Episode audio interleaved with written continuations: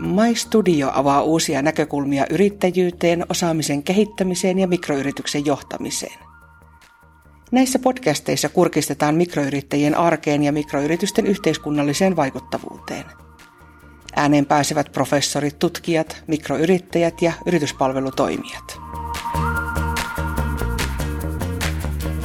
Aineettomat eli immateriaalioikeudet on tämmöinen nippu erilaisia oikeuksia, joita voidaan sitten jakaa kahteen osaan, eli tekijäoikeuksiin ja teollisoikeuksiin. Ja, eli aineettomista oikeuksista käytän tätä IPR- tai IP-lyhenteitä, ja tätä varmaan toistuu tässä meidänkin keskustelussa moneen kertaan. Tänään olisi tarkoitus keskittyä noihin teollisoikeuksiin, joihin kuuluu esimerkiksi tavaramerkki, toiminimi, mallisuoja ja patentti- ja liikesalaisuudet. Tänään meillä on tässä keskustelemassa kaksi immateriaalioikeuksien ammattilaista, Suvi Julin ja Ari-Pekka Launne. So, tervetuloa mukaan tähän keskusteluun. Kiitoksia. No kertoisitteko aluksi vähän omasta taustastanne, että mikä teidän työhistoria on ollut kuulunut tämän immateriaalioikeuksien saralla? Aloittaako vaikka Suvi? Joo, kiitos. tosiaan tuota, mä olen työskennellyt viimeiset liki kymmenkunta vuotta. Kesäkuussa tulee itse asiassa yhdeksän vuotta täyteen, e, vuoden päästä sitten kymmenen vuotta, niin sellaisessa IPRn asiantuntijatalossa kuin Bergren. Ollaan Suomen suurin IPRien asiantuntijaorganisaatio. Ja teen työtä oikeastaan hyvin monenlaisten yritysten kanssa, ihan startupeista sitten tosi, tosi isoihin yhtiöihin. Ja työskentelen niin tavaramerkkien, mallioikeuksien, patenttien, tekijänoikeuden kuin liikesalaisuuden kanssa. Mä olen koulutukseltani juristi ja sitten sen lisäksi minulla on tuota tutkintoja ennen juristiuraa myös pitkähkö työura takana. Tietojen käsittelytieteen alalta olen työskennellyt muun muassa Nokian palveluksessa ihan asiantuntijatehtävissä. Joo, kiitoksia. Entä sitten Ari-Pekka? No Ari-Pekka aloitti näissä IPR-kuvioissa vuonna 1998 ja siitä alkaen on tehnyt sitten sekä patentti- että rekisterihallituksen puolella että yksityisellä puolella töitä samoilla aihealueilla kuin Suvikin tuossa kuvasi, sillä erotuksella, että minulla ei ole juuri patentteihin ollut tämmöistä syvällistä kosketuspintaa. Mutta on sitten tehnyt taas IPR-strategioita ja ollut aika monenlaisten yritysten kanssa tekemisissä näiden, näiden parissa. Nykyään mulla on pieni oma putiikki nimeltä Evakan, jossa toimin. Eli jos Suvi siis on Joo. suurimmasta toimijasta ja, ja tuota, voidaan sanoa varmaan kauneimmastakin toimijasta, niin Eevakan on sitten tämmöinen pikkuinen voimakkaasti kasvava yritys täällä Etelä-Suomessa. Joo, kiitoksia esittelystä. Ja minä olen taas sitten Maarit Jokela ja työskentelen Oulun yliopistossa innovaatioasiamiehenä ja mun tehtäviin kuuluu sitten auttaa tämmöisiä tutkijoita tutkimuslähtöisten ideoiden suojaamisessa. Ja meillä nyt yleensä se keskittyy lähinnä patentointiin jonkin verran tavaramerkin hakemista. Ja sitten tietysti se tärkeä rooli on myös siitä eteenpäinkin, että miten ne voitaisiin kaupallistaa, miten tutkimuksesta voisi syntyä uutta liiketoimintaa. Että vähän erilaisia alkavia yrityksiä, monesti hyvin teknologiavoittoisia tietysti Oulun yliopistosta syntyy, mutta kuitenkin samoja asioita pohditaan sielläkin kuin alkava yritys, että on paljon erilaisia rahareikiä, joita, joita silloin alkavan yrityksen täytyy miettiä, että mihin kaikkialle pitää investoida rahaa. Ja yksi pitäisi olla sitten myös nämä IPR-asiat, jotka on tämän päivän aiheena. Niin miten teidän mielestä tosiaan näihin IPR-oikeuksiin kannattaisi tämmöisen alkavan yrityksen suhtautua? Että onko se tämmöinen turha vai sitten tämmöinen välttämätön kustannuserä, joka pitäisi se yrityksen kuitenkin ottaa huomioon jo heti siinä alkuvaiheessa? Sä sanoit yhden tärkeän sanan tuossa juonnossa tähän, että se kaupallistaminen, se on oleellinen osa koko yritystoimintaa, eli jos ei jotain tuotetta pystytä kaupallistamaan, niin sitten tämä koko IPRkin on aika lailla turhaa.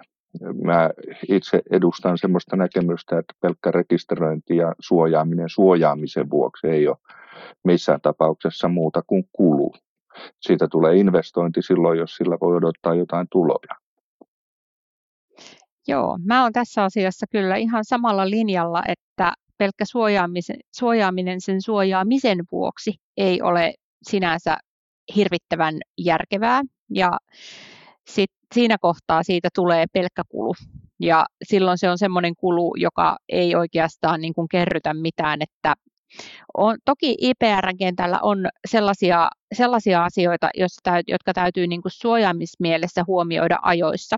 Että jos kyse on keksinnöistä ja halutaan patentoida, niin patenttia on tietysti haettava ennen kuin keksintö julkistetaan, koska muussa tapauksessa sitten sen oikeuden patentoida menettää, koska keksinnöltä menee uutuus.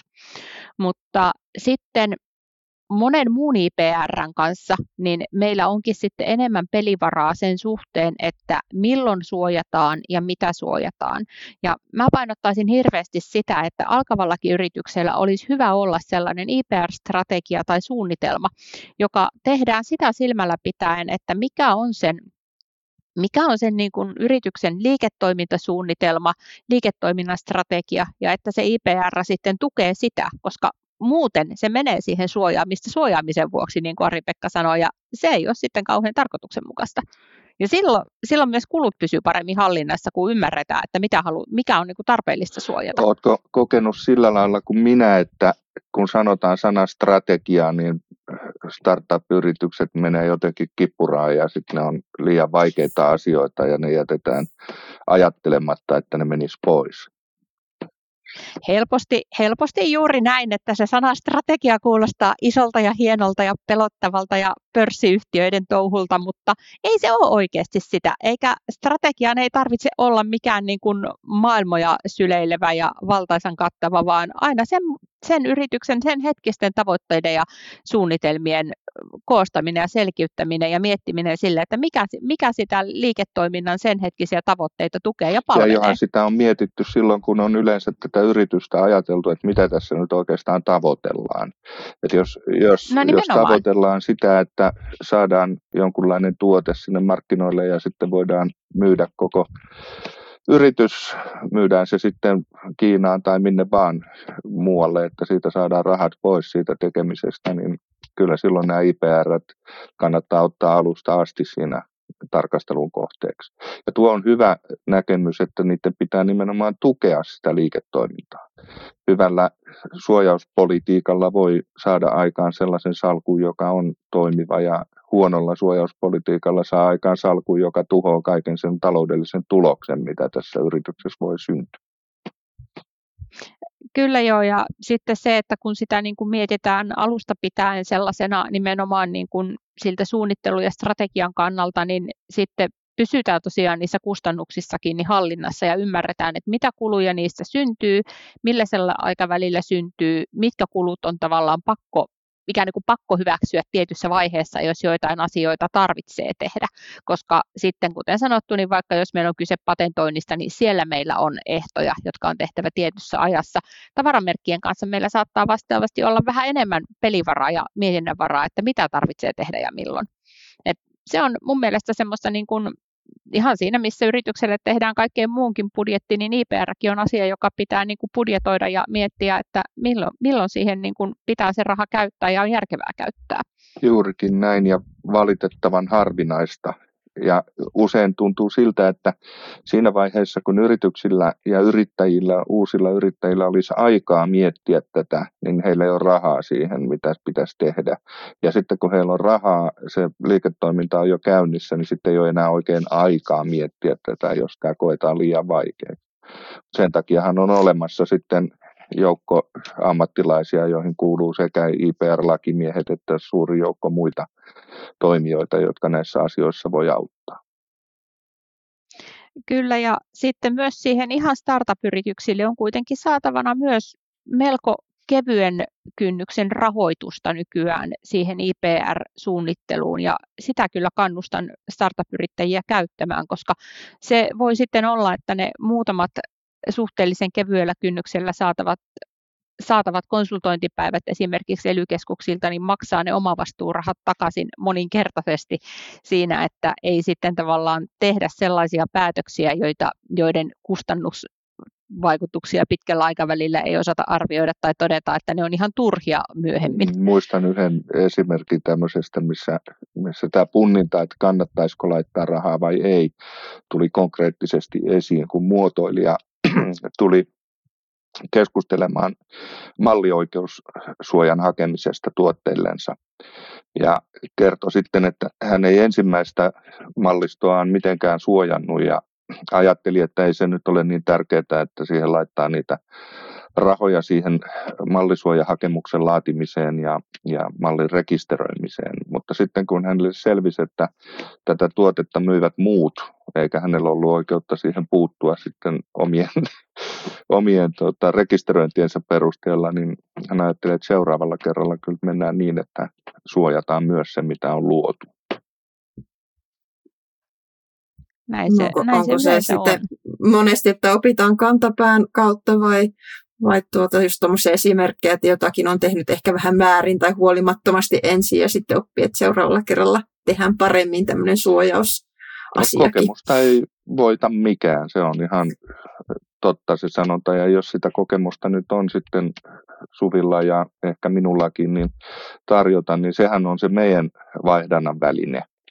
Ja yrittäjä, joka meidän kokemukseen sitten turvautuu ja, ja sen perusteella toimii, niin saa sitä meidän palvelua löytääkseen itselleen semmoisen tavan, että ymmärtää tämän IPRn merkityksen siellä toiminnassa. Se on se kaikista vaikein, eli minun, minun mielestäni niin kun ajatellaan liian usein, että hei, että tämä on hyvä juttu, tämä pitää patentoida ja sitten me saadaan rahaa. Mutta tässä on pikkuinen käppi siitä patentoinnista siihen, että saadaan rahaa. Siellä on se kaupallistaminen. Ja tähän kaupallistamisvaiheeseen kuuluu sitten paljon muuta IPR, joka, joka tota, niin kuin Suvi sanoi, voidaan tehdä varmasti silloin myöhemminkin, mutta, mutta siihen pitäisi ymmärtää, ymmärtää, että siihen pyritään ja, ja sitä tavoitellaan, sitä kaupallista tuotetta.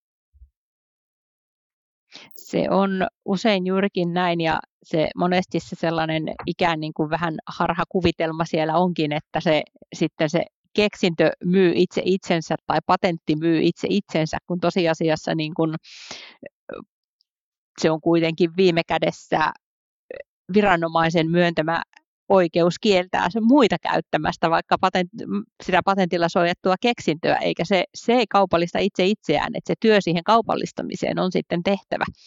Ja sitten jos sitä kaupallistamista ei tee, niin silloin, silloin syntyy sellainen tilanne, että kyllä sen IPRn arvokin saattaa sitten kärsiä. Kuoleman laakso. Vuosimaksut pyörii, mutta rahaa ei tule kassaan.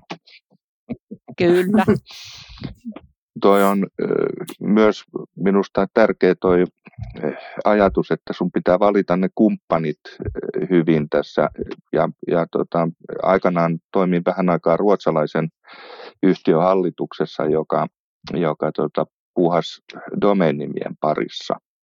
Ja siellä mä opin tämmöisen toimintatavan, tai, tai huomasin tämmöisen toimintatavan, joka heillä oli, että kun joku jotain siellä kehitti, niin hän otti siihen heti mukaan kaveri, joka kaupallisti sitä. Että ei, ei tämmöinen keksijätyyppi itse niin kuin pyrkinyt ollenkaan omimaan kaikkea itselleen, vaan hän heti, heti loi sitä ympäristöä, jossa tämä yritystoiminta sitten voi kukoistaa. Eli jokainen tekee sitä, minkä osaa parhaiten keksiä usein on innovatiivinen ja miksei tutkijakin, joka tietää hyvin tämän tuotteensa, niin, niin okei, mutta ei hän ole välttämättä kaupallistamisen ammattilainen, että siihen kannattaisi etsiä sitten myös apua.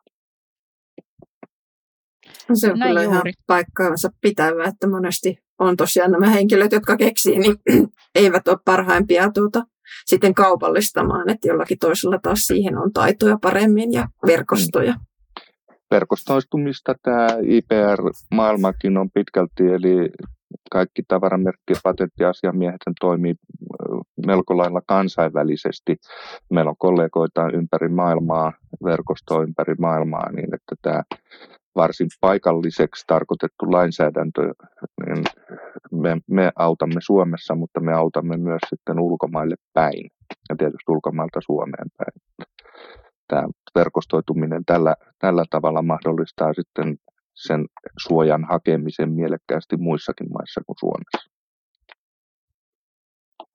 No, miten tuosta kansainvälisestä aspektista sitten se ajatus, että kannattaako ajatella vain, että joo, mä toimin vain Suomessa ja mä haen esimerkiksi vaikka tavaramerkkiä vain Suomessa, vai pitäisikö just sitä IPR-strategiaa heti pohtia vähän laajemmalta näkökulmalta? Mm, sehän lähtee siitä liiketoimintasuunnitelmasta, mikä sulla on, ja liiketoimintastrategiasta. Että jos, jos sun tuote on sellainen, että se menee nyt vaan kehä kolmosen sisäpuolella kaupaksi, eikä sillä ole oikeastaan kysyntää missään muualla, niin silloin tämä on se alue, missä, mistä lähdetään ajattelemaan.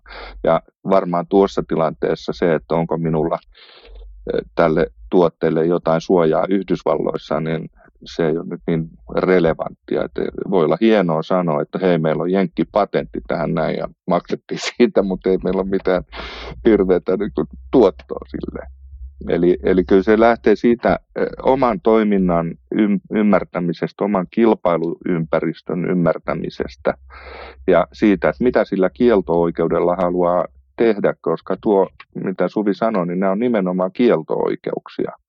Eli nämä ei ole äh, käyttöoikeuksia sillä tavalla, että sulla olisi nyt tästä lähtien lupa käyttää.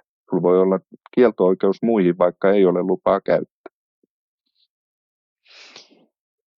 Joo, ja silloin tullaan siihen, niin kuin, siihen tilanteeseen, että mieti, kun mietitään sitä, että missä sitten pitää suojata, että riittääkö meille se suoja Suomessa, niin kuten Ari-Pekka sanoi tuossa, kyse on ensinnäkin siitä, että mikä on se liiketoiminnan strategia, missä toimitaan, ja sitten kun mietitään sitä, että missä, millä markkinoilla itse toimitaan, on ihan hyvä katsoa, katsoa myös sitten sitä, että missä kilpailijat toimii, ja miettiä vähän sen mukaisesti, että missä se oman suojauksen sitten pitää olla ja mihin se pitää kohdistaa. Et kyllä se on lähtökohtaisesti ymmärrettävä oman liiketoiminnan strategia, mietittävä mikä sitä tukee ja sitten pitää pikkusen katsoa sitä oman liiketoiminnan strategian osana myös sitä, että missä ne kilpailijat toimii ja mikä se on se oma asema niihin kilpailijoihin nähden tai mihin asemaan niihin kilpailijoihin, kilpailijoihin nähden halutaan päästä.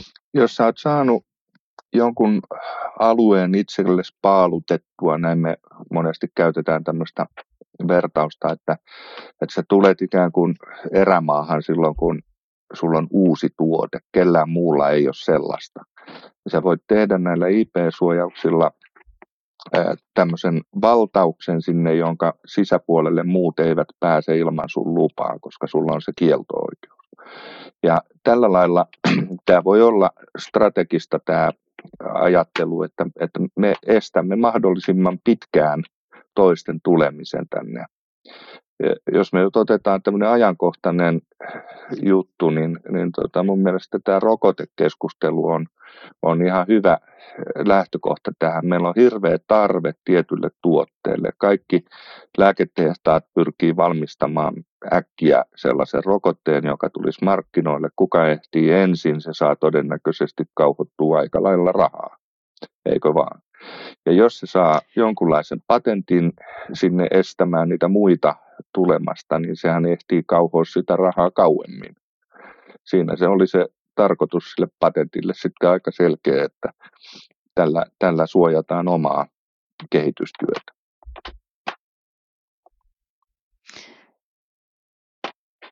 Ja nyt meillä kaikilla on suut kiinni, kun mentiin vaikeeseen Ei, alettiin miettimään sitä, että, mutta nä, että näinhän, näinhän se oikeasti on, että sitten siinä kohtaa niin kuin näkyy tavallaan se, että siinä kohtaa patentin tarkoitus on juurikin se, että sillä suojataan sitä omaa kehitystyötä, estetään nimenomaisesti muita pääsemästä sille alueelle, mikä on sillä hetkellä kilpailullisesti mm. hyvin kiinnostava. Sitten tullaan toisiin kysymyksiin, että pitäisikö näitä patentointioikeuksia rajoittaa tai määrätä, määrätä että tämmöistä ei saa patentoida tai muuta, mutta sehän on täysin toinen kysymys, tuo vaan kuvaa sen, se sen tilanteen, mikä sulla on. Jos sä pystyt myymään miljoona yksikköä ja saat niistä kaikista jonkun sentin voittoa ennen kuin toiset pääsee edes valmistamaan niitä, niin onhan se hieno hetki varmasti siellä tuloksen julkistamistilaisuudessa sitten. Ja siinä mielessä lääketeollisuushan on jännittävä esimerkki, koska se on ehkä ainoa teollisuuden ala, jossa on semmoinen, sellainen toimintamalli, että patentoidaan noin niin kuin pääsääntöisesti melkein kaikkialla maailmassa, kun taas oikeastaan missä tahansa muilla aloilla, niin jos patenttia on haettu, sanotaanko yli kymmenessä maassa, niin sillä rupeaa olemaan jo poikkeuksellisen laaja portfolio silloin tai sen tietyn patenttiperheen suoja. Et lääketeollisuus on siinä mielessä jännittävä esimerkki ja se on tietysti se, siellä on aina kaikessa patentoinnissa tai missä tahansa muussakin IPR-suojaamisessa on sitten hyvin paljon sellaista asiaa, mikä täytyy ottaa huomioon myös sen perusteella, minkälaisella toimialalla, minkälaisella tekniikan alalla, minkälaisessa teollisuudella, teollisuudessa toimitaan. Mm, kyllä. Joo, lääketeollisuuden osalta siinä on aika selkeästi se, että tämmöisen lääkkeen myyntiin, siis kaupallistamiseen, niin siihen kuluu pitkä aika. Siinä edellytetään kaikenlaisia testejä ja kokeita ennen kuin, ennen kuin se myyntilupa lopulta saadaan. Ja tähän liittyy suoraan siihen, että sinulla voi olla se kielto-oikeus, vaikka ei ole käyttöoikeus. Eli et voi myydä, myydä näitä lääkkeitä ennen kuin ne on hyväksytty sitten toisessa järjestelmässä. Mutta, mutta tuo, että se on niin pitkä ja vaatii niin paljon taloudellisia panostuksia, niin, niin se on se vastapaino, mitä siitä sitten saadaan, kun saadaan yksinoikeus ja kielto-oikeus muihin nähden, että voidaan yrittää saada nämä investoinnit takaisin. Mielestäni tämä on ehkä kaikista selvin esimerkki siitä. Voidaan sitten ajatella jotain tietotekniikkaa, että kaikki on pystyy tekemään nykyään puhelimia ihan muutamalla eurolla, tilaat komponentteja Kiinasta ja paukautat ne paketiksi ja lyöt nimen päälle ja siinä sulla on puhelin. Se ei ole mikään ihmejuttu, mutta jotta se olisi sitten tämmöinen brändipuhelin ja haluttu puhelin, niin sitten silloin muuta IPR, joka, johon se nojaa muotoiluun ja, ja nimeen. Ja siellä tullaan sitten siihen toiseen puoleen, että usein myöskään se pelkkä tekninen keksintö tai muu yksissään, niin se ei, se ei oikeastaan ehkä riitä. Se ei ole sen niin kuin kaupallistamisen ainoa lähtökohta. Et sitten on myös kaikki ne muut lähtökohdat, jotta ensinnäkin tuotteesta tulee loppuviimeksi tuote tai palvelusta palvelu. Se vaatii sen brändin rakentamisen, se vaatii sen palvelun tai tuotteen muotoilun, se vaatii kaiken sen, millä, kaiken sen markkinointi ja muun panostuksen. Ja niihin pätee sitten myös sama ajatus, että siellä pitää sitten miettiä myös, että miten sitä suojataan, missä vaiheessa sitä pitää suojata. Mä aina sanoin näissä strategiakeskusteluissa ja, ja taidan jatkaa sitä samaa linjaa, että sanon vastaisuudessakin, että sä voit tehdä päätöksen, että mitään ei suojata.